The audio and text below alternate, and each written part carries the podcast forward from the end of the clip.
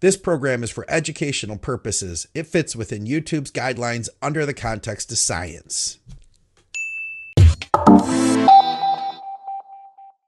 I tell you what, man, I mean, I'll just spill the beans on this thought that I've had for a while. I've told a bunch of people about this, I think just in private messages, but so everyone knows like BPC, you know, has this reparative effect. You know, it's great for repairing and you know, connective tissue and for people that have inflammation and injuries and what have you, and it's anti-inflammatory. But it seems like it has an anabolic effect. And I've dug in the literature and I haven't seen anything that, you know, suggests it acts like an androgen or something like that, or, you know, it acts like insulin or what have you. The mechanisms, it's been a little while since I looked, but the mechanisms aren't there's like one thing it does is upregulates growth hormone receptors. I know that. That's been known for quite a while, but it has an anabolic, it's probably connected to its effect on connective tissue. But if you think about what it does, it's a gut-derived protein, so it's found inside your stomach and in your gut where there's just massive cellular turnover. And I think it's there very much in part to stimulate those cells into repairing themselves, because you've got a really caustic environment inside the stomach. Like the pH is very, very low for chemical digestion of foods before it gets to the enzymatic digestion in the small intestine through the pancreatic enzymes, et cetera, et cetera. So it's got anabolic properties. If it can let you heal, if it sort of makes you into a little bit of, you know, an adamantium type of person, you know, makes you into a, what's his name, the superhero. Wolverine type of person. It gives you the sort of Wolverine healing property. It's going to give you, it has a potential for anabolic growth as well, I think. So I'm waiting. I haven't seen anyone. It's kind of pricey, but it's probably less than growth hormone and maybe, and definitely less than, I think, you know, the real IGF-1. But I haven't heard of anyone trying to use it in large amounts, you know, to see if it makes you grow, if it's like a, you know. Andrew Barry and I have both talked about higher than what people would usually suggest, like up to 2 milligrams a day. And I take a milligram every after training, you know, that night. So I train 2 or 3 o'clock, and then around 10, somewhere there, 7 or excuse me, about 9, 10 o'clock at night, then I'll take 1 milligram. And I have gone higher. Andrew's talked about taking 2. So I do think there's something to it, man. I do think there's an anti-inflammatory quality to it, because you know, I've had issues where I'll get a nagging pain, like bicep tendonitis running through that front head of my shoulder, and it's aching. I take 1 shot of BPC and that pain is gone in a few hours, and it doesn't come back, you know, and it tells me there's an anti-inflammant something or another happening in there, because that inflammation gets zapped, you know. And I wonder, you know, this is the interesting thing. I mean, inflammation, normally you think of, and I'm just trying to piece together, because it seems it's anti-inflammatory, but it's also helping with repair. Yes. And this is what, like that original study with rats where they created a rotator cuff injury, and literally the rotator cuff healed itself. So it's really powerfully reparative in its effects. And I would think, I have this sense that it may not be, you know, anti-inflammatory in terms of it's blocking the inflammatory process, but rather it's enhancing the process of repair. And thereby you have a reduction in what we typically see and sense as being inflammation. Yeah. So you don't get all the swelling and the redness, because instead of having to like bring in like, you know, a whole army, you can just bring in a smaller troop of the immune system, because they're all supercharged. It's making your immune system and all the effects, all the things that go on with repair of damaged tissue into super troopers. Yeah. You know, super soldiers, as opposed to, oh shit, we got this giant inflammatory thing that, so it's just speeding everything up. It's just enhancing everything. It seems like, you know, this is how I've kind of pieced it together. So it may actually, there's probably a technical word for this slipping my mind right now. So it wouldn't say pro-inflammatory, but it may be like literally enhancing the inflammatory response. So you don't have the, it increases efficiency. Yeah, you don't have to have as much inflammation, and you get more repair out of what is normally, requires that inflammatory response, because there's a secondary action, like an important part of inflammation is to make the person or the animal aware that there's an injury there, so they don't use it. Right, the pain is there to keep you from. You're building the bridge. It keeps cars off the bridge while it's under construction. Otherwise, you just fuck up the things you're trying to build. Yeah. So, but it seems like it's just speeding up the bridge repair. Yeah. So it's not blocking the inflammation. It's actually just making it more efficient, making it better. That's my guess. I like that. It's a good guess, and I feel like we don't need to do an intro at this point because we already said some cool stuff that I think is worth keeping in the podcast. So, guys, all right, we're done. You're watching Muscle Minds episode. I think this is 121-ish, maybe. We're right up there. I'm not sure exactly. Scott Stevenson here. I'm Scott McNally. Our programming is brought to you by TrueNutrition.com. So check them out. They support our programming. You can support us by supporting them. Use our code THINK. And check out Scott's book, dyobbcoach.com. Be your own bodybuilding coach. Scott, we had we actually got a question in the live feed. I think this will tie right in with our first question. He says, Leo says, could you point out some pros and cons of using metformin for bodybuilding and timing?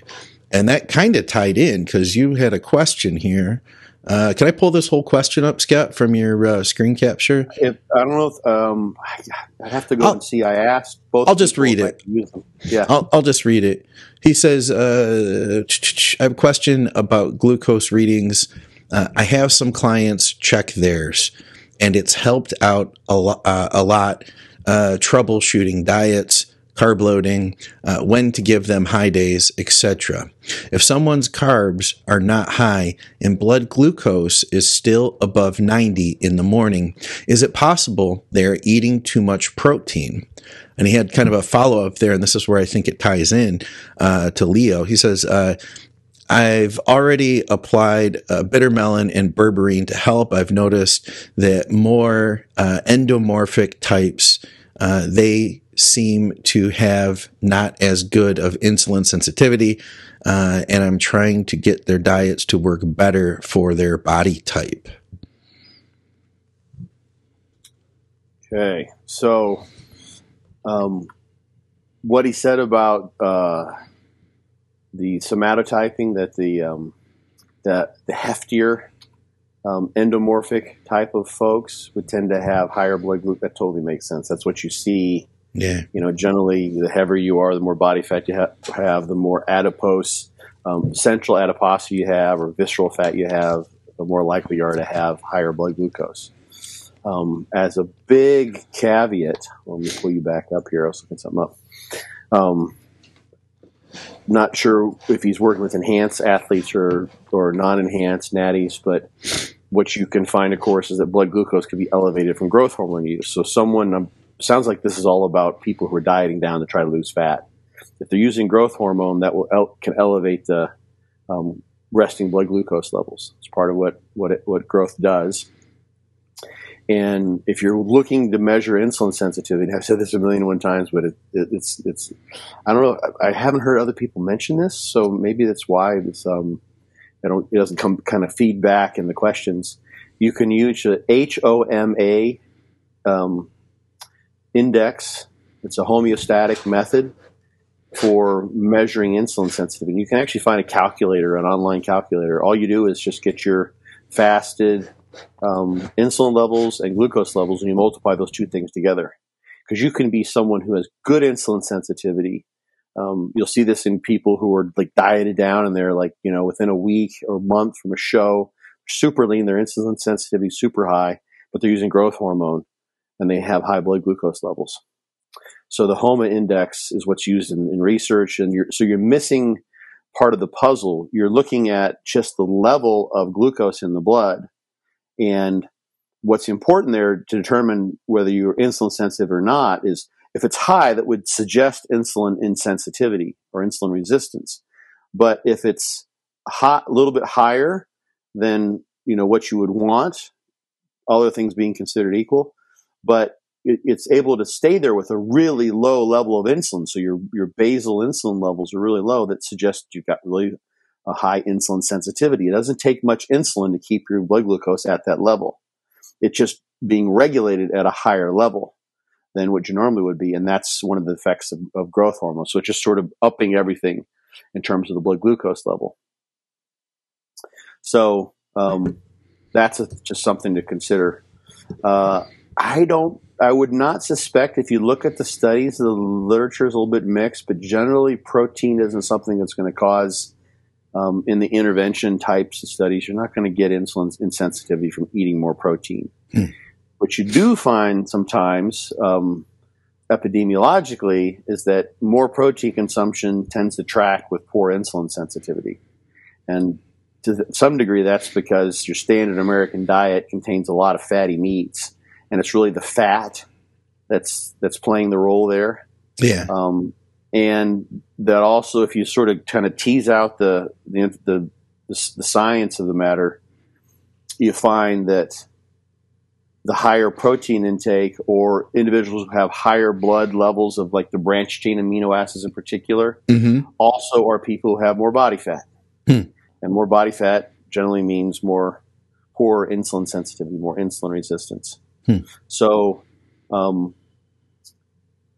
more bits and pieces here, trying to cover this from all angles. So if someone's dieting down, and this is an easy way you could sort of test out his thought that maybe the protein's the issue. I doubt that it is. But generally you find that the more body fat someone has when they're dieting down, we're in a caloric deficit now, the less their protein needs are. So they're not going to need to take in massive amounts of protein. But when you get leaner, or if it's a sort of a person with a normal or average body fat, the leaner they get, the more labile that protein is, the more likely it is to be broken down, and the better off you're going to be having more protein in the diet. So if you've got someone and you're concerned, you haven't done a HOMA index measurement, you don't know what their insulin levels are, but they're sure they just got high glucose. As long as you've got them in a caloric deficit, so they should be losing, and they're high in body fat, you don't need to have them, at like 500 grams of protein a day or something like that. You can put that down to less than a gram per pound if someone's, over 20% for a guy, over 30% for a woman, something like that.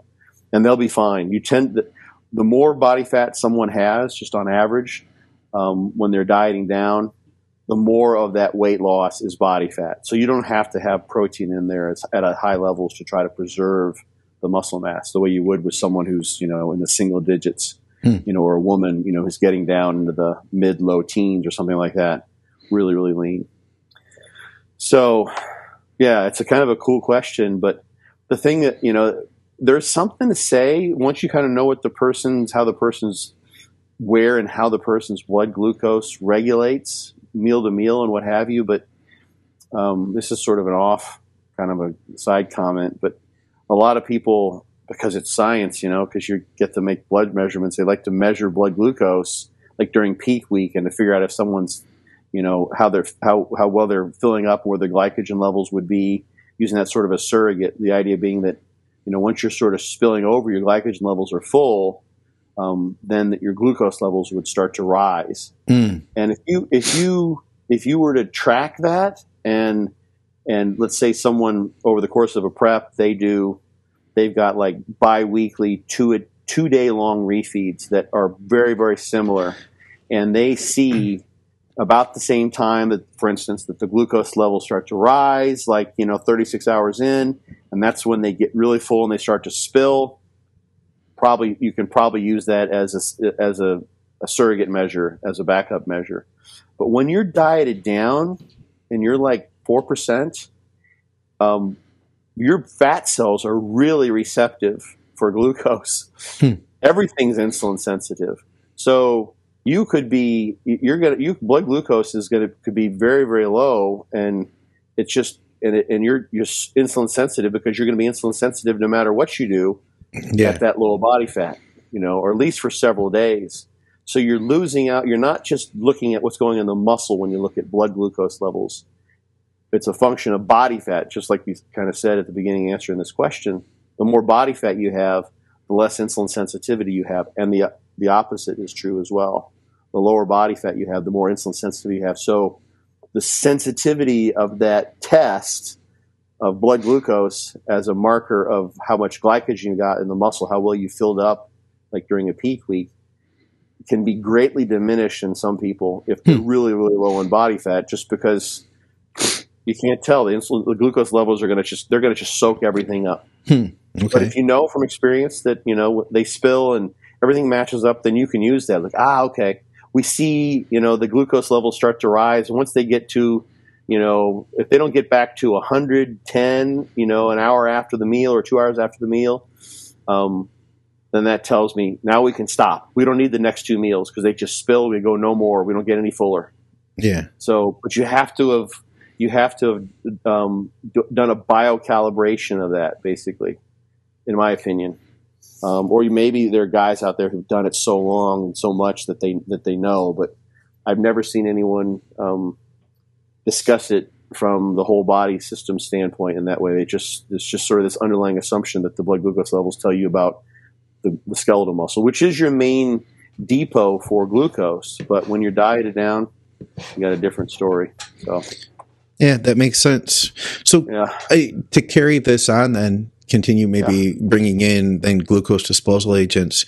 Can you tell us where would a GDA fit into bodybuilding? I guess just to start really basic. Yeah, I think it's really interesting because there's a lot of variability. We've talked before about metformin, and berberine has some similar actions. Actually, it can work just as well or better for some people. And so what's going on, at least in the case of many of the glucose disposal agents, is they're turning on AMP kinase. So they're activating a cell, sort of an energy system, an energy sensor in the cell with this big enzyme complex that tells the cell what its energy status is and whether it needs to be taking in and consuming energy, because there's energy consumption going on, so it's sort of the master switch, so to speak. It actually is it's counterbalanced by mTOR, which is involved with protein synthesis. So when you've got an energy demand, you don't have your energy needs to go to, especially in muscle cells now we're thinking, towards producing energy for muscle contraction, for activity, for doing things. But when you're recovering and when energy demand is low, that's when you could be repairing. That's when protein synthesis would be turned on. So the AMPK energy sensor switch and the mTOR, mammalian target or rapamycin, those basically interact with one another such that AMPK inhibits mTOR. So back to the basics here. The way that the glucose disposal agents work is they turn on AMPK, which tells your cell that it's got a higher energy demand, and it brings in glucose. And there seems to be some variability amongst people as to whether it helps a good bit with glycogen and glucose storage. And some people, it makes them flat. Yeah. It will make you more insulin sensitive. Yeah. The thing that I've always sort of, it seems like the analogy holds pretty well. It's sort of like how well people, especially like it's considered an off season when someone's doing a lot of cardio and they're trying to gain. Mm-hmm. Some people can do that cardio and they can get insulin sensitivity from that and eat to offset that energy expenditure. And it seems like for them, and I haven't even seen this really directly studied, but it seems like for them, they get a better P ratio as they grow, so better muscle relative to fat that's gained. And then other guys, because of their genetics, probably thousands of things, that cardio, because that's a signal that's counter to the muscle growth signal. So metabolically, molecular biologically, it's a different signal. That doing that cardio, they don't get leg growth. The same way that some people do cardio and their legs just wither away when they're dieting down. Yeah. So you take an endomorphic person who has no problem putting on muscle, endomorphic in quotes. Right. Putting too much weight on that whole somatotype thing. But someone who's got a lot of, just the person who's got a lot of body fat, gaining body fat is their issue. gaining muscle mass is not, and they find they can get away and gain leg size. It's not a problem when they're doing cardio, but the cardio helps them eat more, it helps keep them leaner. That's a go. You take the same sort of thing. You can almost substitute in this sort of simple way of understanding glucose disposal agent. You can substitute the glucose disposal agent for cardio. So is cardio going to help you? If you have a problem holding on muscle mass, then doing a bunch of cardio is probably not the best way for you to diet down. That's a first step. Try to focus more on diet and doing as much weight training as you can, because that's going to preserve muscle mass without overdoing it. In the same vein, glucose disposal agents, they basically do, molecularly, they do a very similar thing to cardio. They turn on the signal for energy demand, that there's a high energy demand. As with cardio, there is a high energy demand. You turn that signal on, that inhibits mTOR, that inhibits protein synthesis, and now you're running counter to maintaining, or at least maintaining a positive protein balance, or at least a balanced protein balance. And because you're trying to create this you're creating this pharmacological signal for energy demand, and yeah, you get greater insulin sensitivity, but also you lose muscle mass. Yeah, potentially, or you inhibit the gains on the way up. I've seen it, man. I've seen it happen. Like I remember this is it was really popular. It's getting popular again. That's why I thought this might be a good topic to discuss, because there's some people out there that are saying, you know, in bodybuilding right now, that like everybody should take metformin. That's somebody asked me about it. One of my clients asked me about it recently, and you know, some of these people that are saying this stuff are pretty well respected. But I do remember it about 10 years ago when a lot of people were using metformin, like 2012, about 10 years ago now. One guy who came to me, who was probably like if we were to try to type him, he'd probably be like more of like a mesomorph. And he was working with a big name coach who had him like just hammering the carbs. Like this guy was eating so many carbs in his off cycle, and he was using metformin with it. And he had like 150 grams intra and blah, blah, blah, everything else. Like there was a lot of food in his diet, and he asked to work with me for a contest prep. And I looked at his diet and I looked at him, and I mean, he was in such great shape already, but then we realized, like we came to the conclusion, he really didn't grow that much. Like he was eating more than he had ever eaten in his life for an entire off season. And the changes he made weren't really that big. Yeah. It just seems to be a huge spectrum of and that was him, you know, that was one person, but I've also seen it be helpful for like another guy who, was very overweight, you know, and had a hard time getting lean. And he was a guy that I know he's used metformin even during his off season, you know, like off season and in through dieting and stuff. And he's done really well with it. He's one of the guys who says it gives him a better pump, as a matter of fact. Whereas other people, I know myself, man, like I haven't messed around much with metformin, but I know berberine. If I take too much berberine, there's no chance in hell that I'm getting a pump. There's no way. Yeah. Yep. Yeah, so there's just like different drugs, like name any over-the-counter drug or what have you. They work much better for some people than other people. Yeah, same's true for pretty much every drug. So these are just drugs. I tell you, it's an interesting thing you said, because I've seen that before. That people say everyone should be taking this particular thing.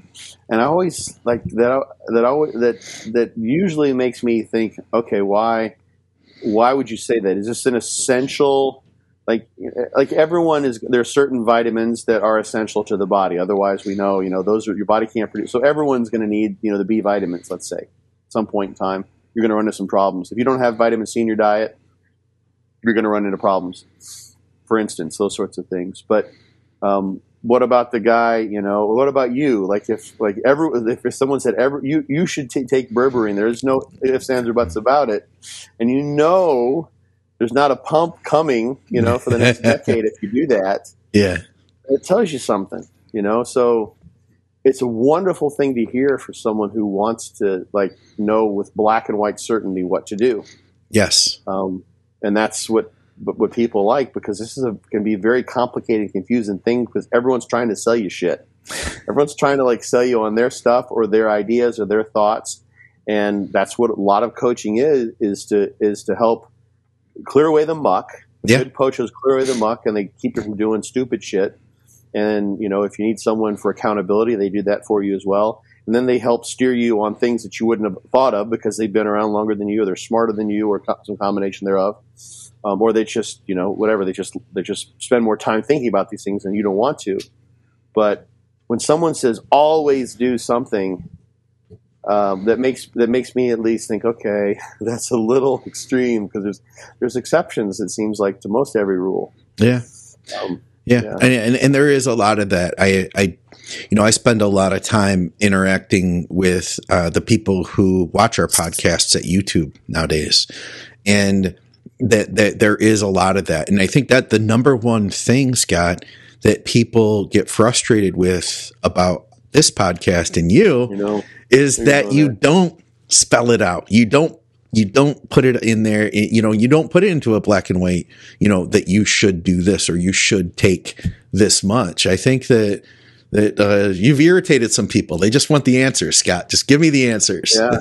I get it though. Yeah. I get it though, because it is confusing, and it is a lot to think about, and it would be nice. And man, doesn't it feel good? I know, as a podcast listener, I love that feeling when somebody tells me this is what you need to do, exactly. Right. I mean, I can always answer, if I were you, this is what I would do, and that's pretty black and white, pretty clear. But it's a lot of time, the question, I pulled it up here for myself. So I'm going to look at this question again. It says, I have some clients' check-ins, and it's helped a lot, troubleshooting carbs, carb loading, when to give high carb days, et cetera. If someone's carbs are not high, and blood glucose is still above 90 in the morning, is it possible they're eating too much protein? Now, I was looking for maybe if there was another angle that we missed on this question, but my guess is that the body fat's probably too high. So you could, the bitter melon or berberine, a GDA, will help with that. Mm-hmm. And the thing that's also probably good too, now that I've looked at this question again, is that for someone who's got a lot of body fat, this isn't true for everyone, but a lot of times people who have a lot of body fat also have a lot of muscle mass. And like I said, they're going to be able to hold on to that muscle mass more easily. So adding that in, if for instance, they have a family history of type 2 diabetes, then that's may not be a bad thing to keep their blood sugar under control. And those people with more body fat aren't going to be at risk for losing as muscle mass as much on average. But again, it's an individual deal, All right. Well, listen, let's move on here, Scott, because we have another question, and then we had possibly, if we have time, there was a thing about L-carnitine that I wanted to ask you about, but right. I've got one little tiny minor question to throw in here, just because it'll be fun. What is one thing Scott can say that every person must do? Just curious what his answer would be. You need what? Poop. Poop? Everyone should poop. I think everyone should poop. We just got the tagline for the show. In the next month, please, everyone poop at least once. All right. Otherwise, you're not going to make it. I like it. It's good. It's true. It's good advice. All right. So when I was in Chinese medical school, I had that's one of my. This just occurred to me. One of my instructors said, "There's a Chinese guy." Yeah. This is when I was in California, and he was hilarious. His English wasn't that good, but he got everything across. And like we were talking about herbs, there's some herbs that help you poop. They're for constipation. Yeah. And he would just say that herb Drano. Like Drano? It's like Drano. Like that herb's like Drano. It just clears out the pipes.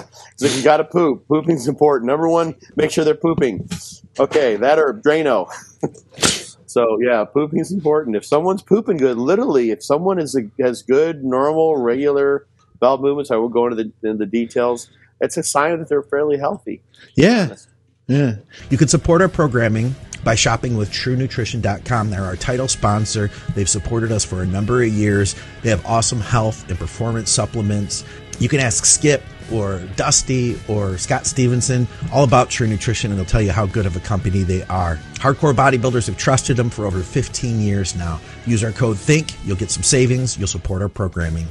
If you're in Canada, you can shop with SupplementSource.ca. They have highly discounted supplements, discounts on bulk orders, and free shipping over $99. Check them out. And finally, you can directly support our programming on Patreon. I'll have links below for Patreon and everything else. We're taking more questions over there, and I appreciate everybody who's already helping to directly support our programming through our Patreon. All right, guys, thanks for hanging with me. Let's get back to the show. All right, I left his name out, but I did take a screen capture of this next question. Okay. Hey, Scott, I have a, and this is going to be fun, I think. I have a quick question about Widowmakers, one of my favorite topics. When doing the set, do you hit failure, say, at 10 reps, then breathe and do a few more and repeat until you hit 20 reps? Or do you stop one rep shy of failure and then breathe and then do a few more reps and so forth? I'm confused, whereas which is correct, as I know once you've hit a failure point, you're really, you really take your CNS to the limit. Thanks, Scott. It's going to be fun. Yeah. So the Widowmaker, as the name suggests, is if you were married, this set is going to make your wife into a widow because you're going to die in doing so. Yes. So you're trying to choose whichever strategy, and this is the thing about Widowmakers, which makes them so much fun and makes them such an insult to your recovery ability, is you're trying to get as many reps as you can without putting the weight down. So he described like two kind of strategies. The first one was, basically managing your fatigue. And you remember the Bros versus Pros thing that they did on RX Muscle? Of course. Of course. We're going to have Dave Smith, by the way, big David Smith, on the next episode of Blood, Sweat, and Gear. Oh, sweet. Awesome. Yeah. Yeah. I can't wait for that one. I love that dude. Yeah, me too. I chatted with Dave just like a week or two ago. And he's so strong, and he'd have a lot to say about Widowmakers too, I think. You know what I mean? Oh, yeah. Well, he came up. People may not know that he was one of the competitors on that. At least once, maybe twice. A couple times, yeah. Just strong as shit. Like full rock. The thing is, I remember when he did it, he didn't win, but his squats, like he covered like twice the range of motion than anyone else, because literally his ass was like 4 inches from the ground. Yeah, they were good squats with heavy weight. Yeah. I think it was 405 and he did like 29 or some shit like that. Yeah. I don't know. Anyway, so the idea is that you strategize to get as many reps as you can, which of course means your nervous system takes an absolute beating. Now, another way you could configure a set is what he suggested in that second strategy, but that would be akin to what I've done with Fortitude Training in setting out how you perform the repetition. So his thought there, I think, if I'm going to paraphrase, you take it till you're one rep shy of failure. So you don't go to a failure rep. You take it to 0 reps in reserve, and then you stop until you feel you've got another rep. And that would maybe get you, to where, who knows, you might be able to get 3 or 4 that way, and then eventually – depending on the like if you're doing a barbell back squat, I tend to have the bar lower the way I squat. My low back would be the weak link there eventually. Eventually my low back would just we're not letting you come up again. That would be exercise dependent. So, but you would get fewer reps that way. So the thing about Widowmakers that makes them so splendid is that you learn better how to manage your fatigue and get those reps over time. So if you like go all the way in, just like he suggested in that second option, almost right to failure, you're not going to have as many reps in the tank, no matter how you manage after that. But if you go in and leave, 4 or 5, maybe 3 or 4, get yourself a nice break and then bang out 2 or 3 and sort of avoid getting too close to the 0 reps in reserve mark until you have no choice because the fatigue has just gotten so great. You're going to get many more reps that way. So you end up getting more probably effective reps with that. Make this as hard as you can. And literally the thing that I've told people, we said this before on the podcast, is that people should see you, if they see you do this, they watch you and they think, that guy is on a suicide mission. He's trying to kill himself because he wants to die under the bar today. Yeah. Yeah. And I've actually taken that mindset and said, this is it. I am going to go. This is the last thing that I'm going to do in this life. I'm going to prove who the fuck I am right now, pardon my French, and make this shit happen. And so the nuances of that, like why you like this is so interesting because this came up as a memory that you sent me. Yes. When you did a Fortitude Training muscle round and basically did a series of like mini widowmakers in doing that. And I had a couple people on Instagram tag me on stories. One just literally happened today. Okay. I got tagged on one and they were doing muscle rounds in that very similar way. So what I noticed in, a decade of experience doing widowmakers almost pretty much by the time I came with Fortitude Training is that there's a trade-off there between how much muscle stimulation you get and how much central nervous stimulation you get. So most people who've done like standard DC training and they've gotten to where, they've done it for 6, 9, 12 months or even years, and they've refined that technique of eking as many reps out as possible with a widowmaker, especially with back squats or some type of squatting movement. You realize that once you do one of those, like there's not much left. Like the quality of you're not going to do you could do a second one. You could just keep doing them, but your performance is you're pretty much shot. And it's such a drop in performance. A lot of that is probably the nervous system. Mm. I can go through other lines of evidence, so to speak, as to why I think this is. But like even once you're training along, you hit a really true failure point. You could rest 10 minutes and come back, and something's still not the same. Yeah, it's still not the same. And some of that can be primary muscle damage to the muscle, but I think the nervous system just takes a whack. So the idea that that's underneath all the set types in Fortitude Training, and that we talked about way back when you did that first muscle round, is that you want to try to eke out as much volume of high quality training and thus stimulus to the muscle, so as much muscle loading as possible, relative to the unavoidable to some degree central nervous stimulation, whacking of your CNS.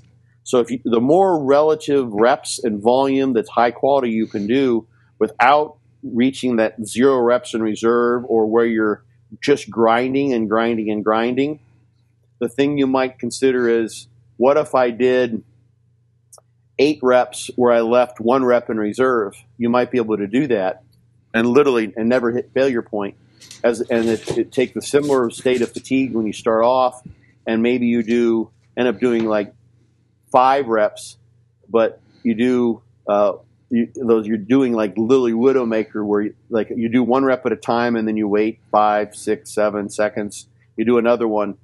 You might get another 5 reps compared to those 8 reps, but you've just been right at the brink of failure 4 or 5 times. And you might be able to do another set where you never go within anything less than 1 rep in reserve. You could get 8 good high-quality reps and then do another set that way. Get 8 good high-quality reps as long as you just don't quite go to failure, or maybe 1 failure point at the end. So that when you're doing all those, when you do a widowmaker like that, those are high-quality reps, but your nervous system gets whacked.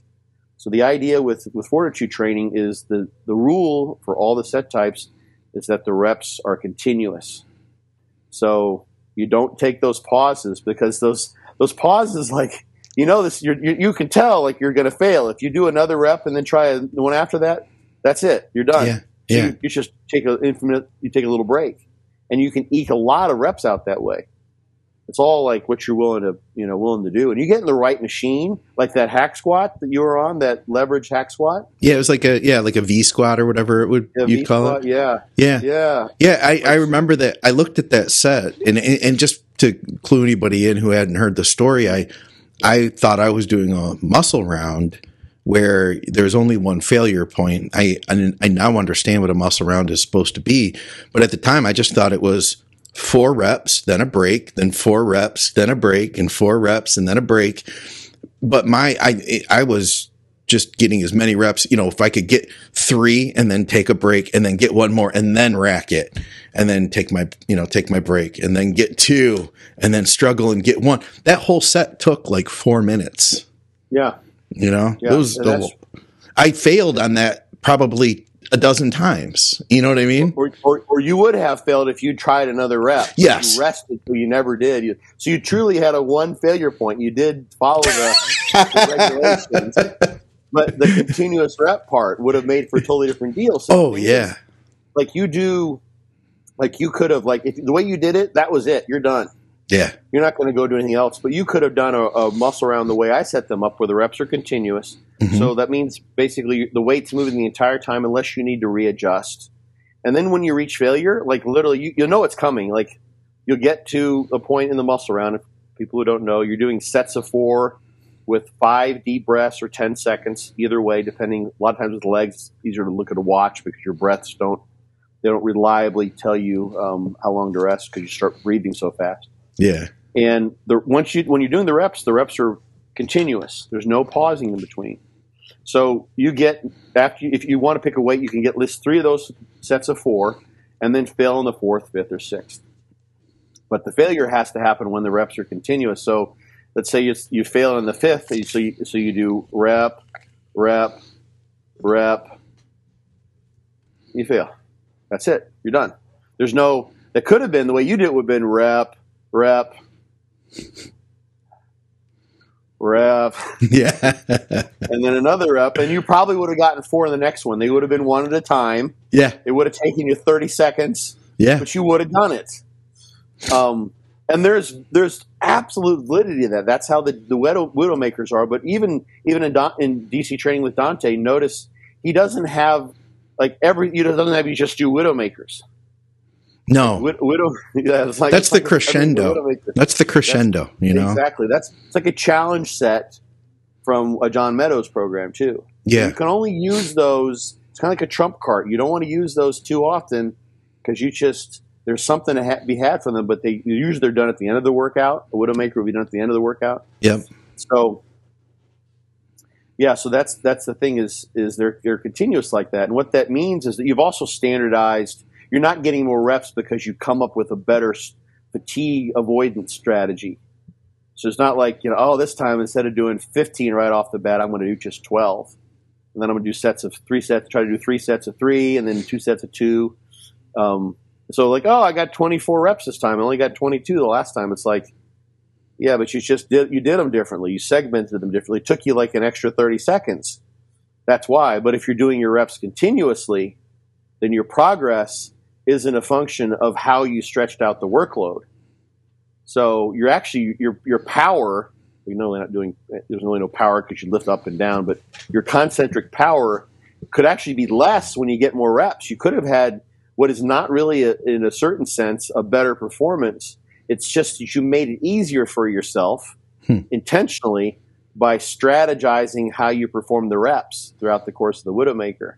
Yeah. So when you do them continuously like that, and now, like when you do this is the hardest thing for me. I'm totally used to it. The hardest thing is it's like walking off a cliff. Like I say, you're doing the rep. You're like, the fatigues, the failure point's coming, and you just say, fuck it. I'm going right at you. Just walk, boom, right into it.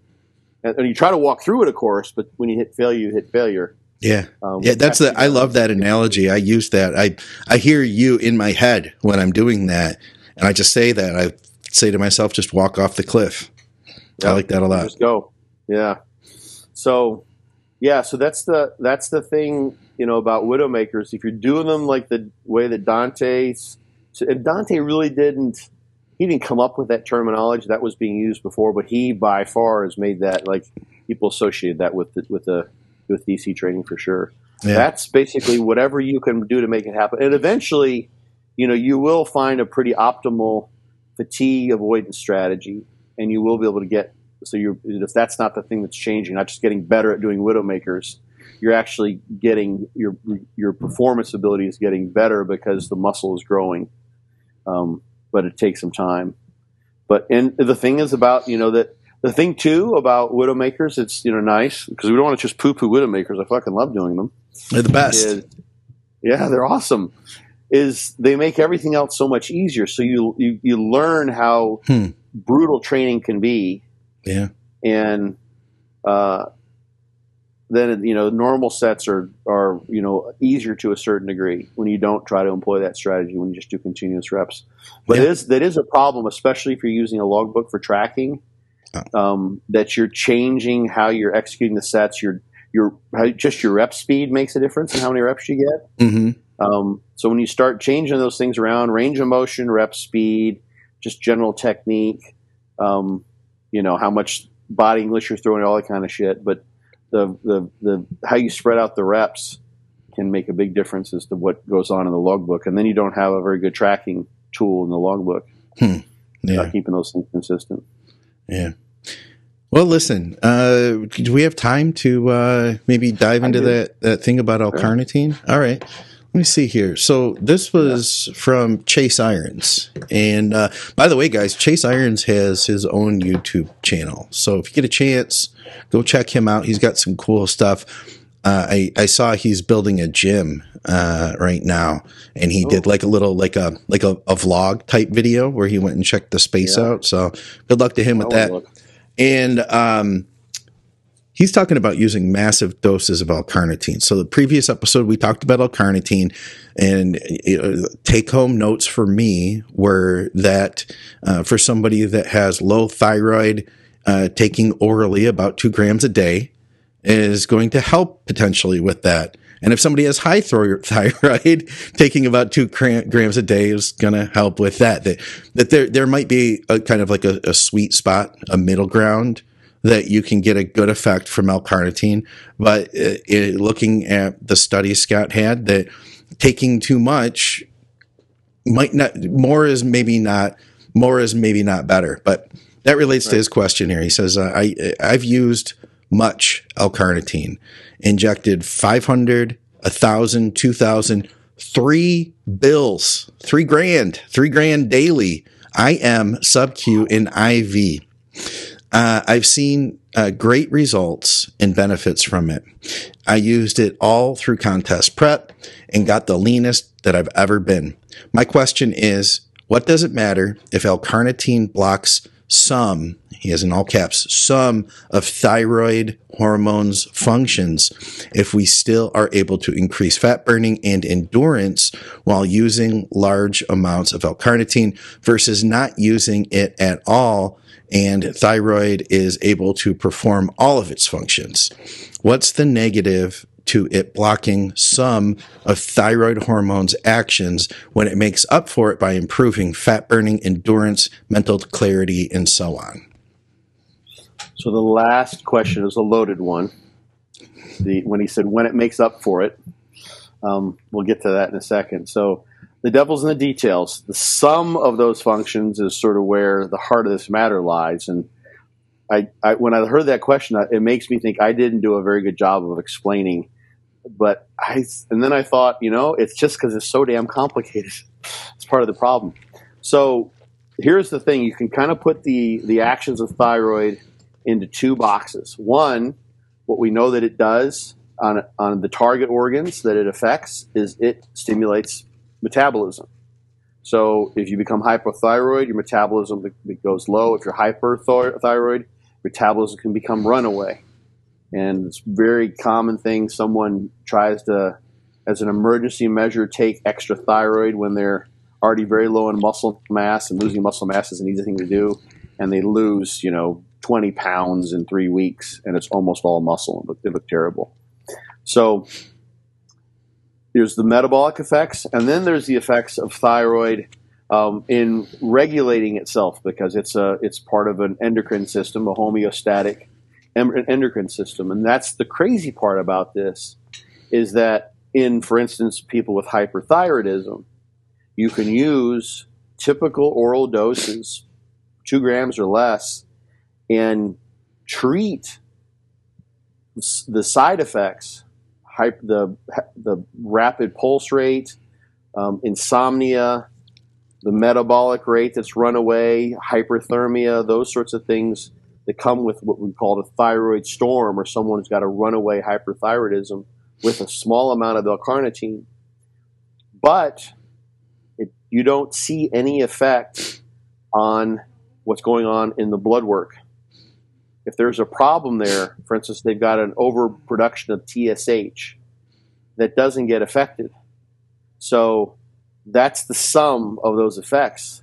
And what that means then is L-carnitine can have a negative effect on thyroid's driving of metabolism that doesn't show up in blood work. So you don't, normally the blood work would tell you, okay, this is where my T3 is, this is where my TSH is, everything looks normal. Thyroid, as far as I can tell, is doing its job, but it only does its job once it gets into the cell nucleus, where it can impact genes that are involved with metabolism.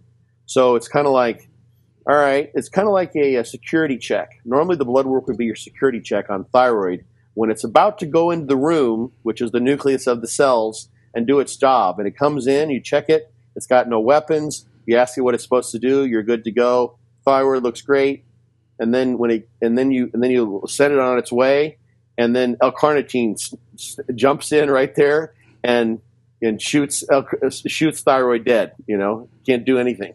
Totally blocks its ability to go into the room and do its job.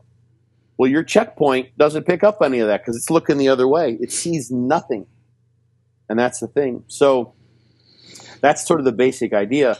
But here's the interesting thing, and this is. I could go through the whole podcast again, but the interesting thing is, no, please don't. I don't have the mental ability to process that again. Yeah, I won't do that.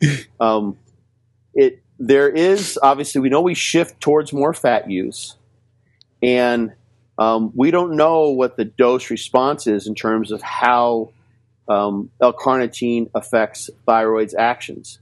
So it could be that it's mainly an impact when you're hyperthyroid. We know it's a very, very powerful impact.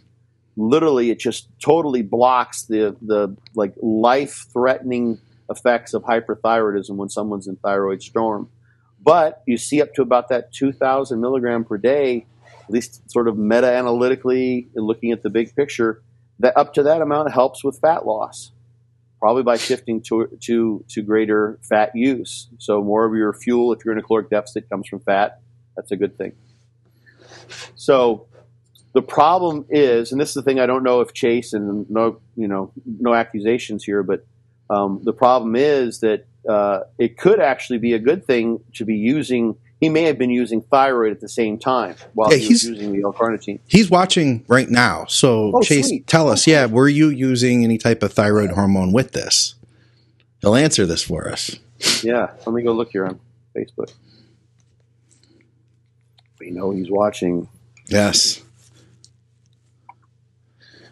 There's a 20-second lag. Yes, he was. Yes, he was. I see that. Okay, so that makes sense. I guess that Chase. Actually, I'm glad you're here. This is okay. 25 micrograms of T3 and 100 T4. Yeah. So one of the things, to my knowledge, that's not affected is the. Deionization from T4 to T3. So that would have been effectively increasing the action of, or the amount of T3 that he has being, T4 that's being converted, and the amount of T3 he has available. So that would have offset to some degree, because that's about how much T3 your body produces sort of at a baseline level in terms of T3, and that's about how much T4 you get. So that would have offset some of a negative impact of L-carnitine potentially. And here's the thing that I don't know about. This is kind of so interesting and so cool and confusing at the same time, is that up to that 2,000 milligrams, it doesn't seem like to be any noticeable impact on metabolic rate, because that still helps with fat loss.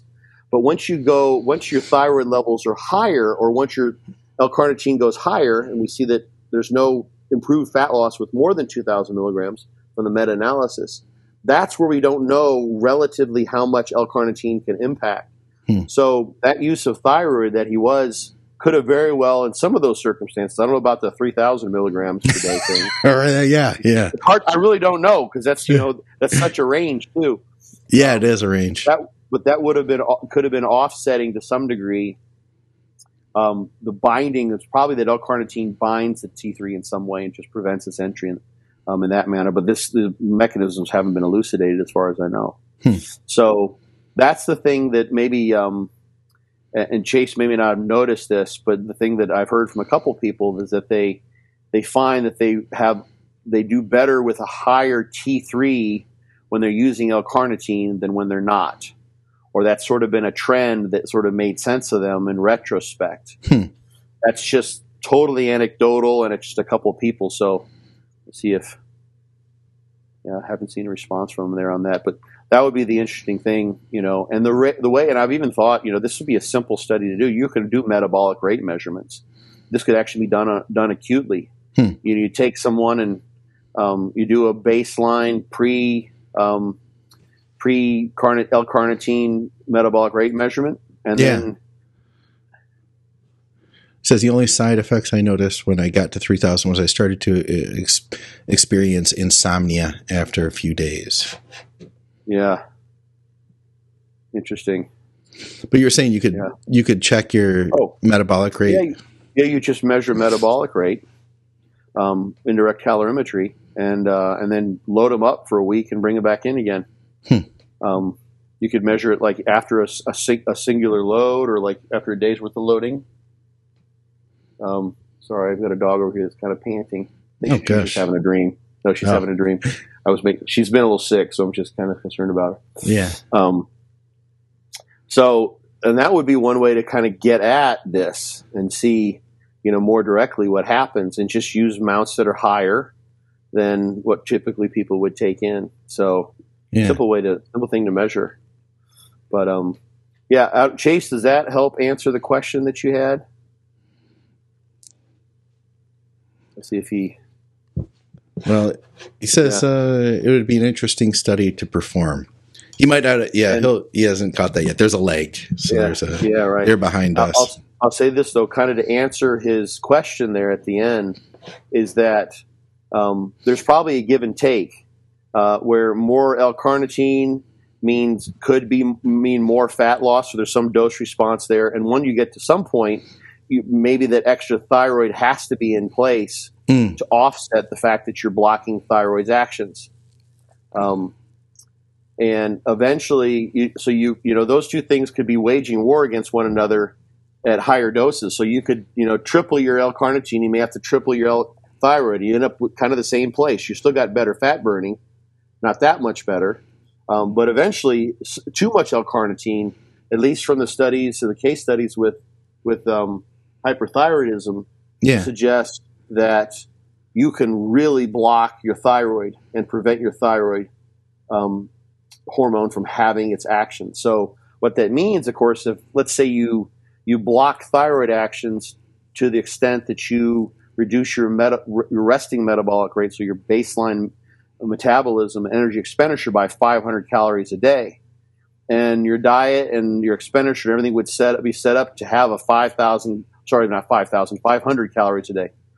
And that's going to be your caloric deficit, would be that 500 calories. Well, now the excess L-carnitine, which isn't loading L-carnitine in the cell anymore, you can only load so much. I don't know if I mentioned this in the podcast, it's in the article, but literally to account for the turnover of L-carnitine in the whole body, it's about 15 milligrams, maybe 20 or 30 milligrams per day in a large muscular bodybuilder. You did mention that, yeah. Yeah, so in context, 200 is a lot.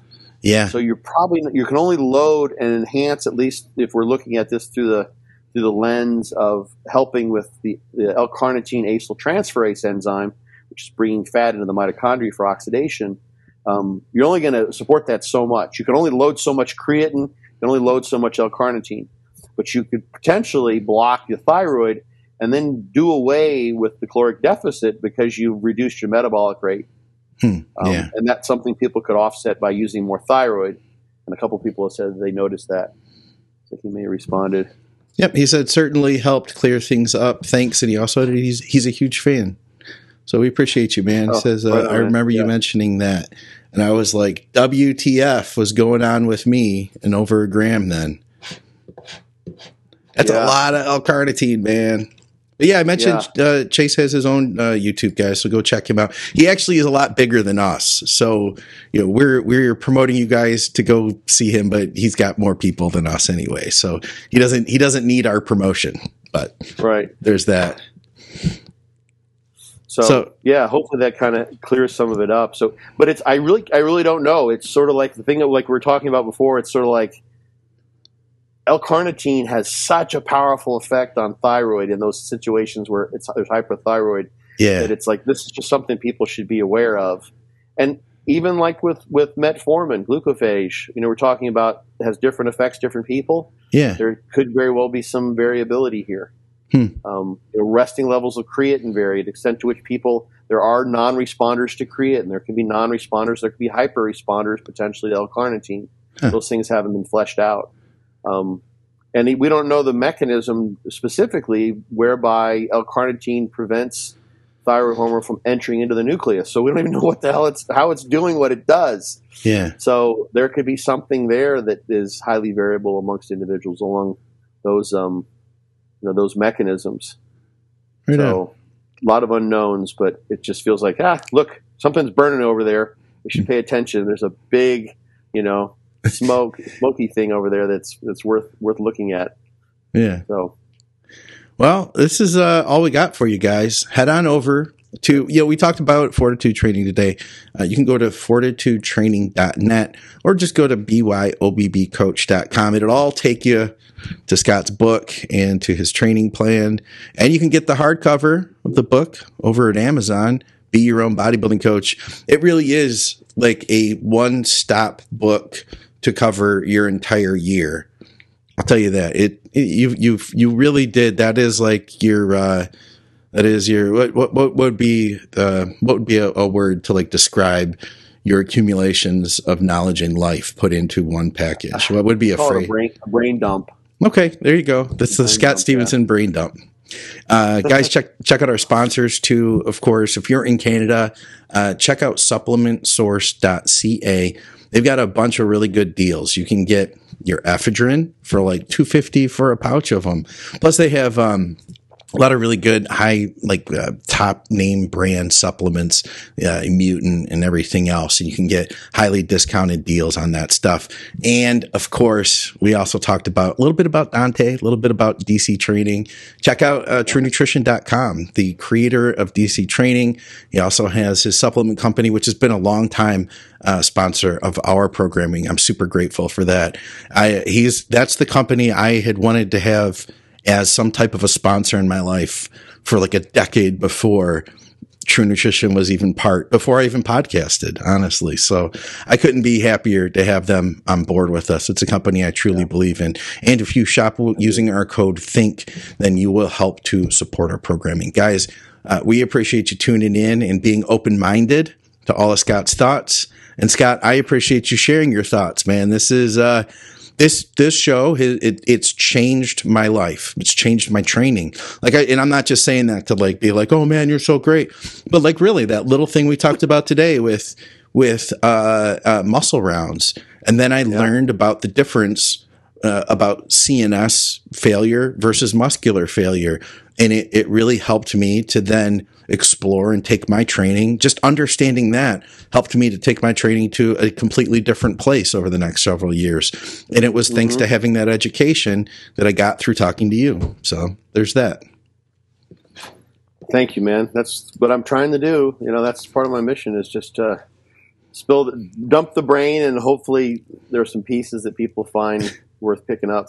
Well, we appreciate it, man. We get a lot of feedback like that too. There's a lot of people who appreciate you doing this. So thank you very much. And guys, we appreciate you tuning in. We will see you soon.